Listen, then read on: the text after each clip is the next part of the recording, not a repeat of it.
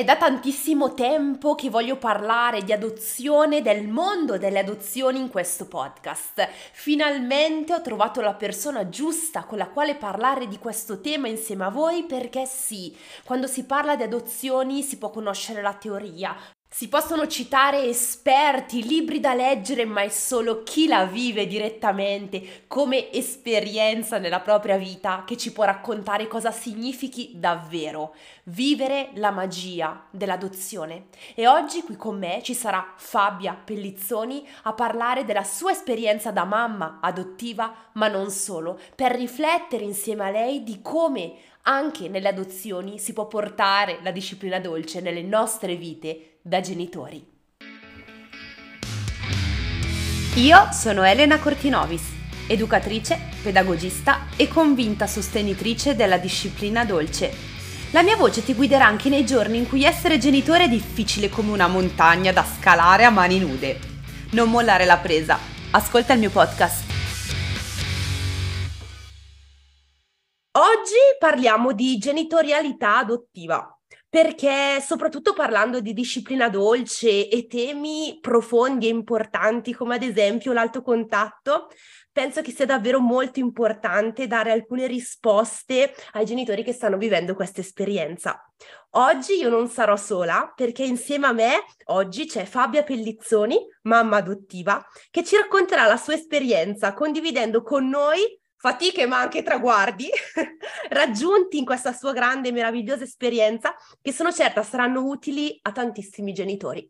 Io Fabia ti do il benvenuto, ti ringrazio tantissimo per essere qui con noi oggi e ti chiedo se ti va di presentarti, quindi di raccontarci un po' chi sei. Ciao Elena, Grazie mille per questo invito, sono super felice di essere qui in questo tuo spazio e di raccontarci. Ti va di partire proprio dicendoci, non so, raccontandoci la tua esperienza da mamma? Sicuramente tra i nostri ascoltatori c'è, c'è già chi conosce l'esperienza di, del, del mondo delle adozioni, ma penso che ci siano anche tanti genitori magari che non sanno ancora tanto rispetto a questo mondo. Quindi non lo so, ti va di farci entrare un pochino in quello che è il tuo mondo, perché secondo me è davvero importante anche per noi conoscerlo.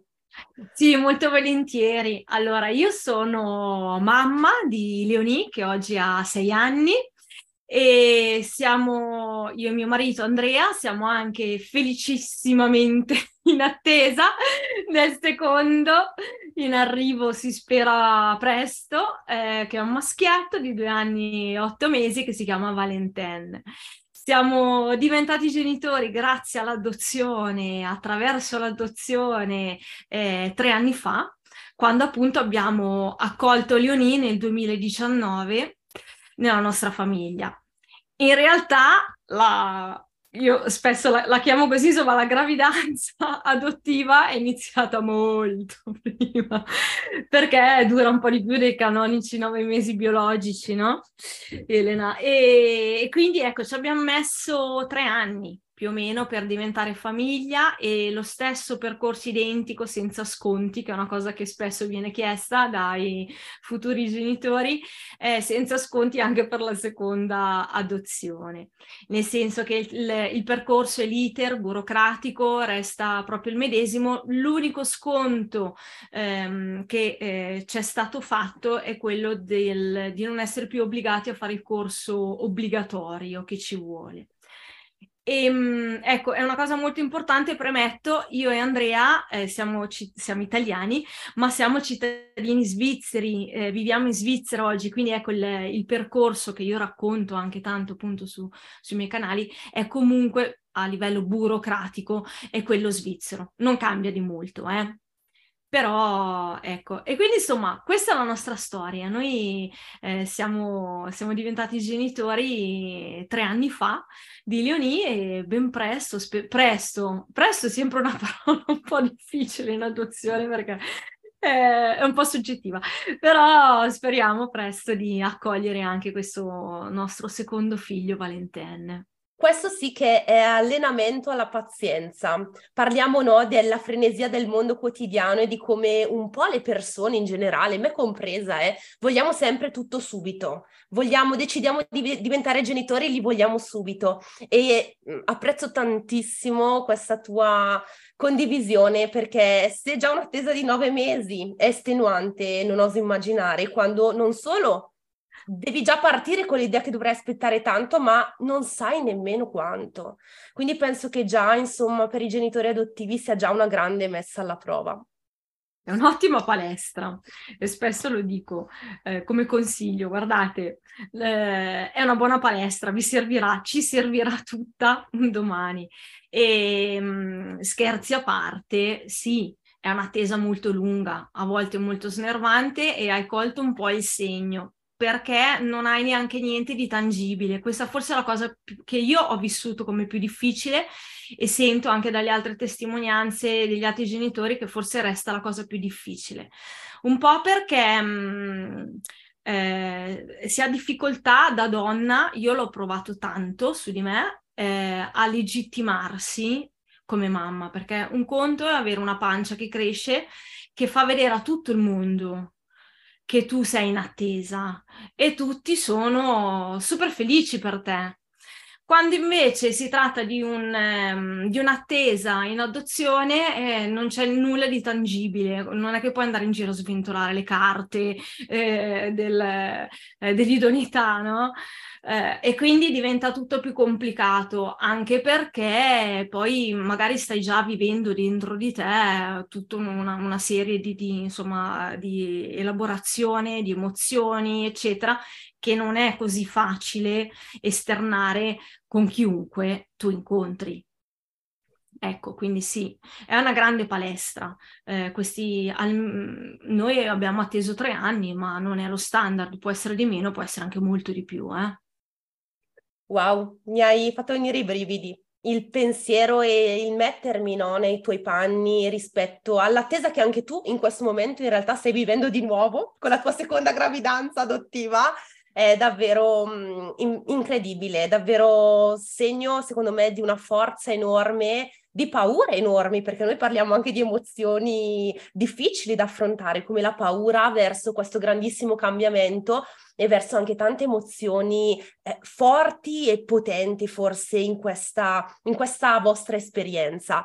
Rispetto a questo, io mi vorrei collegare su, verso un tema, secondo me, molto, molto allineato con il discorso di appunto gravidanza e, mm, e disciplina dolce, che è un po' quello dell'alto contatto. Sai bene che parlando di disciplina dolce, eh, spesso un capitolo principale del, della genitorialità consapevole è quello di dare al bambino alto contatto. A volte questo alto contatto arriva dall'allattamento, dal portare in fascia, dal tenere appiccicato e avvinchiato il bambino anche di notte nel lettone Sapete bene che chi mi segue lo sa, io ad esempio sono una mamma che non è riuscita ad allattare, che si è portato in fascia, ma mh, mm, il fatto che non, è, non, ha ad esempio potuto allattare l'ha fatta soffrire molto. Parlo di me in terza persona, ma sono io. Questa cosa per me è stata molto difficile da affrontare perché io che parlo di disciplina dolce, io che sono fermamente convinta che i bambini hanno bisogno di contatto della mamma, io ero la prima a non riuscire a dare questa parte alle mie figlie. E quando io ho pensato, ok, intervistiamo Fabia, cosa le credi- cosa, che cosa le chiediamo? Facciamole anche delle domande magari un po' difficili forse, ma che potrebbero davvero aiutare un po' i genitori adottivi anche a far pace, no? magari con i loro sensi di colpa verso il, mh, mm, alcune scelte anche un po' obbligate riguardo ad esempio all'alto contatto e mh, mm, e ad esempio anche a tutte quelle teorie dell'attaccamento che le mamme e i papà leggono sui libri. Io penso che nel momento in cui ti ritrovi in mano un libro di genitorialità che ci parla di teorie dell'attaccamento, di alto contatto, eccetera, beh, qualche domanda forse i genitori adottivi se la fanno e se per un genitore naturale, chiamiamolo così, posso chiamarlo così, giusto? Certo. È brutto, ok. No, scusa, no, ti chiedo, no. magari è brutto, ok. E se magari per un genitore naturale, beh, le risposte poi forse arrivano, un genitore adottivo forse in tutti questi anche anni di attesa, forse se le vuole trovare queste risposte. Quindi ecco la domanda te la faccio, come hai vissuto e come penserai di vivere eh, l'alto contatto e, e tutto il resto con i tuoi bambini. Sì, le, allora, alto contatto è una parola che oggi credo che sia fondamentale eh, anche nel mondo dell'adozione. Eh, perché io di contatto ehm, ho sentito parlare proprio poco prima di diventare mamma ehm, adottiva. Eh, non mi ero mai posta questa domanda, ma perché, come giustamente dicevi tu, appunto, i genitori naturali, i genitori biologici, eh, ti viene, ehm, è la natura che ti porta, eh, partorisci il bambino e lo attacchi in teoria al seno. Poi, appunto, anche tu già hai anticipato no? Tutto, tutta una serie di eh, poi altre situazioni che si possono venire a creare fare, ma questo è un po' nel nostro immaginario. E questo discorso dell'attaccamento in adozione è una delle parole che tu ti senti dire immediatamente perché? Perché non li abbiamo partoriti noi, non siamo i genitori biologici, siamo i genitori adottivi. Che sia un bebè, eh, quindi un bambino che può avere anche 12 ore, 10 ore, ehm, o un bambino un po' più avanti con l'età, prescolare, scolare, adolescente, chissà, parliamo anche di affido, eh? non è detto per forza l'adozione. Cioè l'attaccamento eh, avviene, deve avvenire in ogni caso con una mamma e un papà. Um, il tuo libro eh, è stato illuminante per me e lo dico con, con, davvero con grande sincerità, perché certe cose che io sentivo le ho lette finalmente, soprattutto c'era un, una, una, persona, in questo caso tu, una professionista che mi diceva guarda che non te le sei inventate, è così che deve essere, è così che è, è questo che ti può aiutare, mettiamola così, che può aiutare al massimo e al meglio a, ad arrivare a un alto contatto, ad arrivare a un, a un contatto con, eh, con tuo figlio tua figlia. E perché in adozione è così importante? Perché questo attaccamento noi lo dobbiamo creare per forza di cose. Ehm, e, e, riprendo anche quello che tu hai detto prima, i libri. I libri, eh, chiaro che la letteratura è un supporto fondamentale ed è un grande aiuto.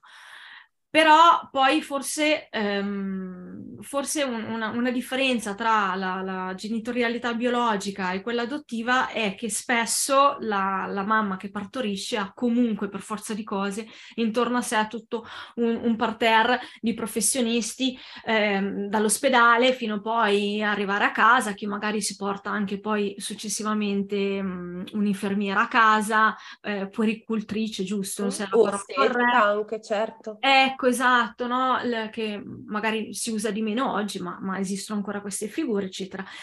La mamma adottiva, tornando sempre un po' al discorso di non mi sento legittimata, non si pone queste domande e io stessa dico, eh, sai, andavo dalla ginecologa e ci sono volantini a destra e a sinistra, puoi fare questo, puoi fare quello. Io mi dicevo, ma no, a me, a me non servono.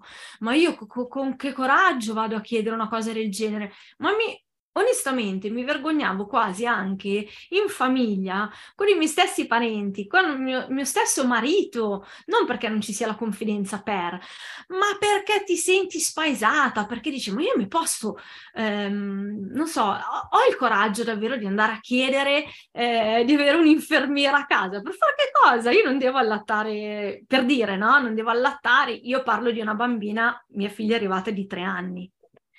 Eh, quindi non un bebè non mi sentivo legittimata. Invece, eh, leggere nero su bianco che l'alto contatto può arrivare a questo punto a qualsiasi età, è importante, non può arrivare, è importante a qualsiasi età. Questo invece per me è stato illuminante perché lì sì che mi legittimava e mi diceva no Fabio guarda che hai ragione, questa può essere la strada giusta. E alto contatto, eh, e qui sfatiamo secondo me anche un altro tabù, proprio perché non sempre in adozione ehm, parliamo con genitori, ci rivolgiamo ai genitori eh, di bebè, ma come nel mio caso i bimbi di tre anni, se non più grandi, l'alto contatto è appiccicarsi da se stessi. Io ricordo che mi sono fatta venire la sciatica, avevo dolori dappertutto, perché anche lì mi sono detta, ma io mica posso mettere in fascia una bambina di tre anni. No, non fate il mio errore e non lo rifarò, visto che mi hai chiesto la differenza. Sì, non lo rifarò.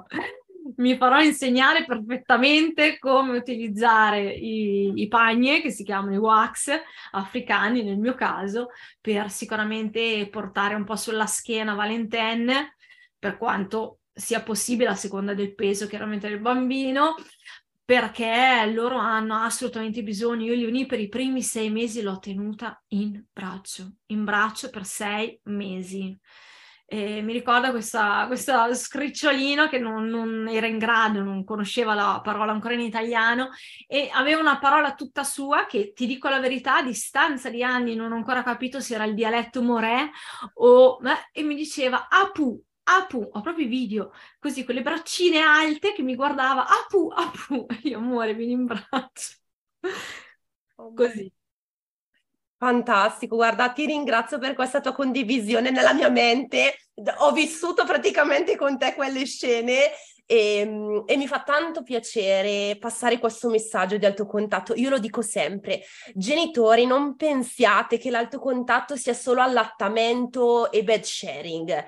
L'alto contatto, oltre alla possibilità di portare in fascia, io ho portato le mie bambine fino ai tre anni, vabbè io ho due gemelle scriccioline, piccoline, ce la facevo, quindi eh, per noi era comunque un momento bello di coccola, ma a un certo punto quello che io voglio, che metterei cartelloni nel cielo, è che alto contatto è anche esserci con la presenza mentale. Alto contatto può essere il abbracciare il tuo bambino per tre minuti consecutivi seduti sul pavimento perché è triste. Eh, per me questo messaggio di alto contatto diventa evolutivo perché ci permette di uscire da tutti quei miliardi di sensi di colpa che noi genitori ci portiamo dentro. Il senso di colpa perché, insomma, ha bisogno, il senso di colpa perché magari nel tuo caso potrebbe essere, adesso correggimi, eh, però magari il pensiero di dire, oddio, magari per questi tre anni nessuna l'ha tenuto in braccio e quindi devo essere io a darle quello che, che non gli hanno dato, oppure il pensiero di dire, oddio, piange perché ha bisogno di me. Io nel mio caso il senso di colpa di dire, oddio, ho solo due braccia, mi servirebbero quattro per darglielo entrambe. Ogni ogni famiglia, ogni mamma, ogni papà può avere un bisogno di alto contatto diverso. E quello che dico è seguite anche quello che vi sentite voi. Portare in fascia non è da tutti. Far dormire il bambino nel letto. Non è da tutti, allattare non è da tutti, ma esserci, la presenza del genitore che dice io ci sono, quello deve essere da tutti. E non voglio essere estremistica, ma per me è una questione troppo importante. Alto contatto è dire a vostro figlio che voi sì, ci siete, qualunque sia la sua fatica, dalla più profonda, dalla più difficile alla più diciamolo, magari un po' superficiale. Ciò che è superficiale per noi potrebbe assolutamente non esserlo per loro. E quindi grazie davvero per aver condiviso anche questa parte di te perché mi fa davvero tanto piacere, tanto tanto. Sì, guarda Elena, anche questo è molto importante per il fatto del, che tu hai appena detto eh, in adozione, ad esempio, nel senso di dare sicurezza anche, alto contatto per dare sicurezza. Eh, nei nostri figli forse ha un valore ancora di più eh, all'inizio specialmente, perché comunque partiamo dal presupposto che sono bimbi che non hanno mai avuto il... Anche se non per forza dobbiamo pensare a delle situazioni tragiche, eh, ma non hanno avuto quel rapporto uno a uno con la mamma e il papà. Questo è, è, ovvio che non può essere perché le tate, che sia in casa famiglia o in istituto, non, non sono ehm, singole no, per ogni bambino. Quindi questo contatto uno a uno è fondamentale e quello che dicevi tu, a volte davvero anche solo la presenza, anche solo il fatto guarda che io ci sono, sono qui. Mi ricordo che all'inizio la Leonie eh, era molto indipendente, era una bambina estremamente indipendente e un consiglio che mi era stato dato dalla, dalla nostra psicoterapeuta era quello di piuttosto accompagnala anche mille volte a fare la pipì, a portarla in bagno. Eh, perché? Perché lei era assolutamente indipendente, non aveva bisogno di me doveva imparare invece che da quel momento in poi la mamma e papà erano lì per lei, c'era qualcuno per lei. Quindi mh, mm, credo che abbia senso eh, quello che, che, ti sto raccontando in un contesto proprio eh, anche di, di alto contatto, insomma. Tanto senso, tanto, tanto, tanto, assolutamente sì. Rieducare in qualche modo il bambino a chiedere aiuto in un mondo in cui lui o lei, nel tuo caso, l'autonomia la doveva avere per forza. E, e quindi quanto può essere bello dare ai nostri bambini questa, questa stampella, chiamiamola così, no? Che poi quando crescono la vogliamo togliere perché devono essere autonomi, devono andare, devono... Sì, è vero, ma e prima o poi giuro che i vostri figli andranno con le loro gambe da soli in autonomia, ma quando sono piccoli e nei primi tempi in cui bisogna conoscersi, è bello dire a questo bambino o a questa bambina guarda che io ci sono e guarda che adesso io sono tutta per te. Pensate che, mamma mia, che cosa meravigliosa davvero. Sì. Fabia, se sei d'accordo, io andrei a scavare ancora un pochino di più, visto che tu sei così disponibile, così preparata, informata e fantastica, vorrei sfruttarti un po'. Volentieri. Allora, io ovviamente ti seguo sui social da un po' di tempo. Fabia la, trovata, la trovate su Instagram, ad esempio, come adozione e altri racconti, poi vi lascio qua sotto il link e ci è capitato di scriverci e di raccontarci a, a vicenda un po' le nostre avventure. E mh, insieme a te mi piacerebbe affrontare un tema che è nato da un'esperienza che mi hai raccontato tuo e di Leonie e, ehm, ed è un tema che si lega a un, a un, tema, oddio ho fatto un po' un giro di parole, ma è un'esperienza che, che, si lega a un tema che a me sta molto a cuore, no? Che è un po' quello della, dell'educazione tradizionale legata a premi, punizioni, all'emozione della paura, quindi a un'educazione che eh, si basa sul crescere i nostri figli con la paura.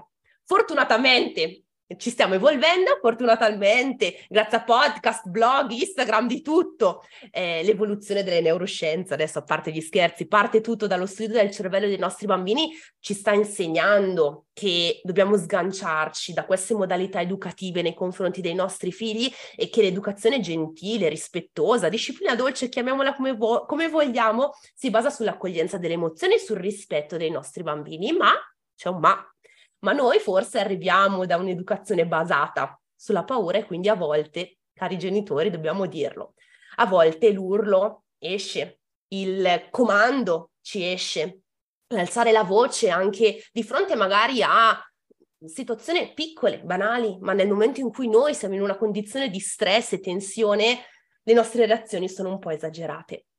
E mi ha fatto specie il tuo racconto di, di Leonie che si blocca, sì, frizza, tu mi hai detto, mi hai scritto. Una bambina che di fronte magari a reazioni, perché diciamocelo, capita a tutti, no, di sbagliare, si blocca. E quindi lo so che è un tema un po' difficile, faticoso, sai che ho dedicato un episodio del mio podcast, di questo podcast, proprio a un evento che per me è stato quasi scioccante nella mia genitorialità, quando anch'io mi sono ritrovata a urlare davanti alle mie bambine e, e ad avere io stessa paura di me.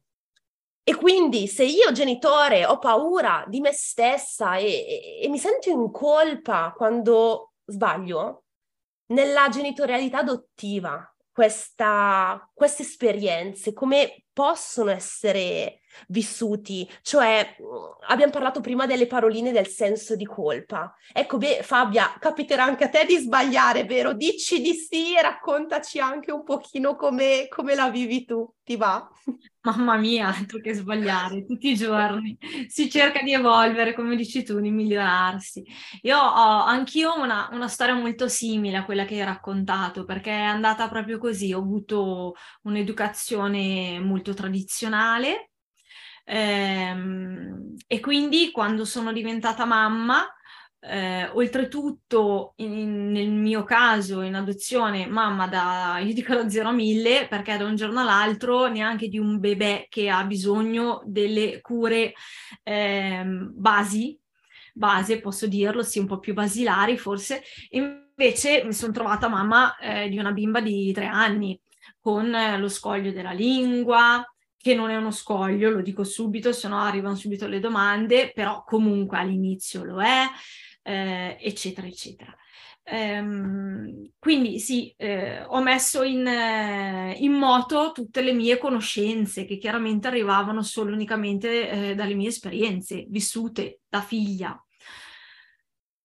Con tutte le difficoltà che ci possono essere nei primi mesi in cui si accoglie un, un bimbo in adozione, tuo figlio, tua figlia in adozione. Eh, e c'è stato un episodio, fortunatamente nei primi mesi, che mh, esattamente come hai raccontato tu, io ho avuto un, un attacco di rabbia perché non sapevo, non ero in grado di gestire l'emozione di Leonie, non ero in grado di gestire quella situazione e quindi ho cercato di impormi eh, come adulto e quindi tu piccolo fai quello che dico io e la smetti immediatamente di agitarti, urlare, non voler andare a letto, eccetera, eccetera. Eh, e ho, e ho visto l- il terrore negli occhi di mia figlia, proprio la paura.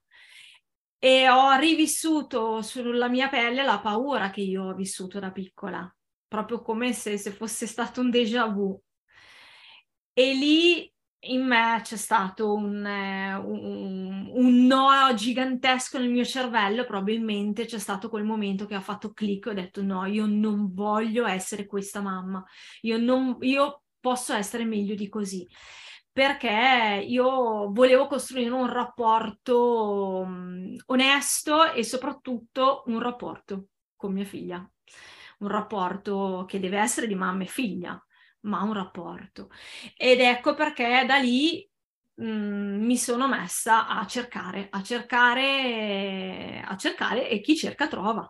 Per cui ho trovato, ho trovato la disciplina dolce, ho trovato tanto materiale. Eh, quindi c'è, c'è e possiamo migliorarci e oggi tu, io te l'ho sentito dire tante volte, lo ripeto anch'io, eh, non possiamo più far finta di niente perché il materiale a disposizione, le conoscenze a disposizione ci sono e quindi è nostro dovere in quanto genitori eh, migliorarci ed evolverci. Eh, per la situazione nello specifico di cui tu parlavi, sì, questa situazione del, del freeze è, è molto tipica in adozione. Perché? Perché? Perché i nostri bambini eh, ora io non sono una psicoterapeuta, per cui lo racconto da mamma perché la psicoterapeuta l'ha raccontato a me, no? E quindi lo riracconto a te, eh, Elena, e a chi ci ascolta. Ma fondamentalmente i, i bambini in adozione, nel momento in cui eh, lasciano ehm, l'ospedale, la casa famiglia, l'istituto, è un po' come se gli crollasse proprio il mondo addosso, nel vero senso della parola, perché che sia positivo o negativo, loro hanno il loro castello costruito e in, in, da un giorno all'altro questo cra- castello non esiste più, i punti di riferimento non esistono più. Per cui mi spiegavano che molto spesso succede questo, il no da parte di una mamma e di un papà che parliamoci chiaro, sono genitori, noi ci sentiamo già mamma e papà, ma questo rapporto va costruito con i nostri figli perché siamo degli estranei per loro. Anche se è difficile eh, ammetterlo a se stessi, ma è la verità. Noi abbiamo avuto tre anni, quattro, cinque, chi lo sa quanti, no? Per creare spazio per questi nostri figli. Loro no, loro da un giorno all'altro sono stati ehm, affidati a noi e quindi eh, i no non risuonano come un no di una mamma e di un papà che lo dicono da quando, dal primo giorno che sono nata, eh, risuonano come oh santo cielo, cosa sta succedendo qui adesso? Cosa succede? Crolla tutto di nuovo davanti a questi bambini e quindi si frizzano, si bloccano e ricordo che Leonie piangeva, piangeva ed era inconsolabile. Ehm, io ho imparato, eh, ho imparato adesso anche ad accogliere questo dolore. Al momento, allora non ero capace e non sai quanti sensi di colpa. Però oggi anche tu mi aiuti nel dire eh, non sapevi. Quindi ciò che non sai non è che possiamo avere, sentirci più di tanto in colpa per ciò che non sappiamo ho, cerco di migliorarmi ogni giorno, spero di fare meglio con lei sicuramente, con Valentin magari, la seconda occasione, eh, perché queste cose mi aspetto che possano ricapitare e bisogna, cercherò, eh, spero di essere in grado di accogliere, di accogliere le loro emozioni, sì. diciamo che i secondi arrivati sono sempre un po' più fortunati rispetto ai primi in qualunque tipo di genitorialità, eh? perché tu quando diventi mamma una seconda, terza, quarta volta hai tutte le esperienze eh, precedenti e penso che adesso tu lo scoprirai tra, tra, un po' di tempo, non sappiamo quanto, ma poi lo scoprirai. Eh, io mh, mm, non l'ho scoperto perché due insieme non mi è dato il tempo per farlo, ma diciamo che in genere cosa succede? Succede che nella prima, ehm, nella prima esperienza da genitori si commettano più errori perché eh, ragazzi, come diceva Fabia prima, eh, non è che nasciamo genitori e sappiamo già esattamente cosa fare e cosa non fare. Avete, magari avete studiato cinque anni sui libri prima di diventare genitori. Va bene, ma tanto vi assicuro che nel momento in cui vostro figlio o vostra figlia arriva, resettate tutto, vi rincoglionite completamente perché diciamocelo, cioè è così, facciamo tabula rasa e poi piano piano ripartiamo. Cioè io sono pedagogista, io parlo ai genitori, io... Eh, io commetto un sacco di errori con le mie figlie perché sono la loro mamma e perché la rabbia che io posso provare quando le cose non vanno come mi immagino, quando la vita ci porta ad affrontare delle difficoltà, eh, quando i figli sono nostri è ben diverso rispetto a quando parliamo di figli degli altri. Vedere una realtà oggettiva come la posso vedere ad esempio in consulenza con i genitori, non è la mia realtà soggettiva nella mia vita da genitore. Quindi è assolutamente, secondo me, una continua ricerca di nuovi equilibri, ma mi raccomando, come diceva Fabia prima, non fermatevi, se vi spaventate, se avete paura, se vi sentite di aver bisogno di aiuto, leggete, informatevi, leggete 8000 cose e poi da soli cercherete di capire cosa è più affine a voi, perché nel mondo di oggi, dove è vero, forse le informazioni sono anche un po' troppe, però cercate di avere sempre la consapevolezza di dire, beh, Boh, non lo so, per me far piangere mio figlio due ore a letto per farlo addormentare non fa per me. Fammi vedere, fammi studiare per capire se c'è qualcosa di più affine a me. O ho trovato una disciplina dolce, o posso mettere mio figlio nel lettore, ben venga, se è più affine a te, va bene così. E quindi sì, anche secondo me questo è, è, un buonissimo punto di partenza, non vivere di sensi di colpa per gli errori che abbiamo commesso, perché li commetteremo ancora, ma andare avanti e cercare di informarci sempre di più. Mentre parlavi mi immaginavo una mamma, tipo, hai presente le figure, quelle dell'evoluzione dell'uomo? Che mamma, non per forza te, ma tutte le mamme che da scimmiottine piano piano si evolvono. E secondo me questa cosa comunque è anche legata a un aumentare no, di fiducia in noi stessi in ambito genitoriale, cioè nel momento in cui noi comunque facciamo esperienze di vita aumentiamo anche la nostra fiducia in noi stessi, che in qualche modo aumenta anche la fiducia nei nostri bambini, perché penso che comunque temi come autostima, fiducia di sé siano molto presenti nella vita di un genitore adottivo, perché sappiamo bene che dobbiamo preparare forse ancora di più i nostri bambini al mondo esterno, perché finché siamo in casa li possiamo tutelare da tutto e da tutti, possiamo riuscire a gestire anche le situazioni come dici tu, no, se io so che il no blocca mia figlia a tal punto, io in casa questa cosa la posso gestire, ok, ma poi fuori riceverà dei no, riceverà delle porte in faccia, ragazzi, cioè la vita mm, fuori è un po' crudele e quindi penso che forse anche il lavoro no, del genitore abbia poi come obiettivo quello, anche prima abbiamo parlato di autonomia, del bastoncino che poi alla fine dobbiamo togliere dai nostri bambini. Eh, non so, ti va di dirci la tua anche su questa cosa? Vedi, ti sfrutto fino alla fine. Sì, l'autostima, mamma mia, altro argomentone, specialmente in adozione, perché poi in adozione noi ehm, non dobbiamo, secondo me, da genitori intendo, eh, non dobbiamo mai dimenticare e, ehm, e che mai sia un, un, un, senso di vergogna, parlo per me stessa, ehm, mai dimenticare che i nostri figli arrivano da un abbandono. E quindi non, non, è impensabile non parlare di autostima, di quanto sia importante l'autostima, no? Perché chiaramente i nostri figli hanno questo grande dolore da, comunque da affrontare, eh, prima o poi lo, lo, lo, dovranno fare nella loro, nella loro vita. Eh, e poi perché eh, nel mio caso, ad esempio specifico, adozioni internazionali, i miei figli sono di origine africana, hanno la pelle nera o marrone, come ci tiene molto a sottolineare la mia bambina, Eh, quindi ehm, ancora di più si scontrano in un mondo invece eh, bianco, dove comunque la parola razzismo esiste, esisterà sempre, eh, l'autostima, ma in generale, insomma, nel, nel, nel quotidiano, chiunque, ehm, chiunque, abbia dei figli poi si deve trovare, si trova un giorno per forza ad affrontare. Io, io venivo presa in giro, tu pensa, per il mio nome, Fabia, perché era il nome dell'acqua. Come se, ma non, no, cioè, sì, ecco, cioè, hai capito? Se vogliono trovare un modo, lo trovano per prenderti in giro. Voilà. Certo. Voilà. E non hai idea di come io mi vergognassi, come mi vergognassi. Quindi voglio dire, magari è perché hai gli occhiali, magari perché hai il naso un po' storto, magari perché, eccetera, eccetera. Ehm, chiaro che non voglio paragonare il tema del razzismo, capitemi bene, eh? ecco, non è che voglio paragonare il, il il tema del razzismo con la presa in giro per gli occhiali, ma è per dire che i nostri figli fuori di casa, esattamente quello che dicevi tu, affronteranno la vita. Eh, di autostima, eh, poi ancora di più, eh, a mio avviso, è importante, mh, mm, forse mh, mm, io lo sento particolarmente proprio perché la, l'educazione tradizionale non portava, secondo me, ad avere una grande, ad alimentare l'autostima eh, in noi stessi, ecco, e quindi anche in questo spero di migliorarmi e, ehm, e di aiutare molto di più mia figlia e mio figlio in questo, sì.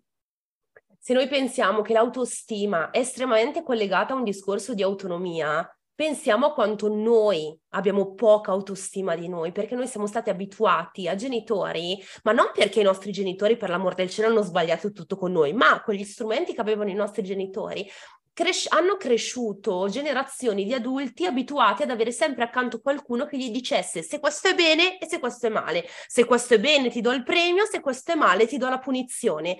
E questo, ragazzi, crea dipendenza, punto. E non lo dice Elena Cortinovis, lo dice la scienza. Se noi continuiamo a creare questa enorme dipendenza eh, verso i nostri figli perché li, premia- li premiamo e li puniamo, l'autostima eh, se ne va a fare un giro, per non dire altro perché un bambino ma anzi una persona è una persona con grande autostima nel momento in cui sa da solo, in autonomia, ciò che è giusto e ciò che, e ciò che è sbagliato. Sbagliando sì, ma rialzandosi. Di fronte agli errori andiamo avanti. Un altro motivo per cui noi adulti adesso abbiamo poca autostima è perché ci hanno sempre insegnato che l'errore, che lo sbaglio è qualcosa da condannare, che tu non puoi sbagliare, se sbagli devi essere punito ancora una volta. E quindi questo sentirsi sbagliati di fronte all'errore. Ecco, quello che io vorrei far capire, che cerco davvero di farlo in tutti i modi possibili, di far capire ai genitori che se voi sbagliate, se i vostri figli sbaglieranno, va bene, va bene. Avere autostima vuol dire dire ho sbagliato, ok, però posso andare avanti, posso capire dove ho sbagliato e posso migliorare. Se posso aggiungere una cosa, eh, sempre per il mondo dell'adozione, eh, quello che sta dicendo è, è molto importante anche perché ehm, noi, io non ero preparata.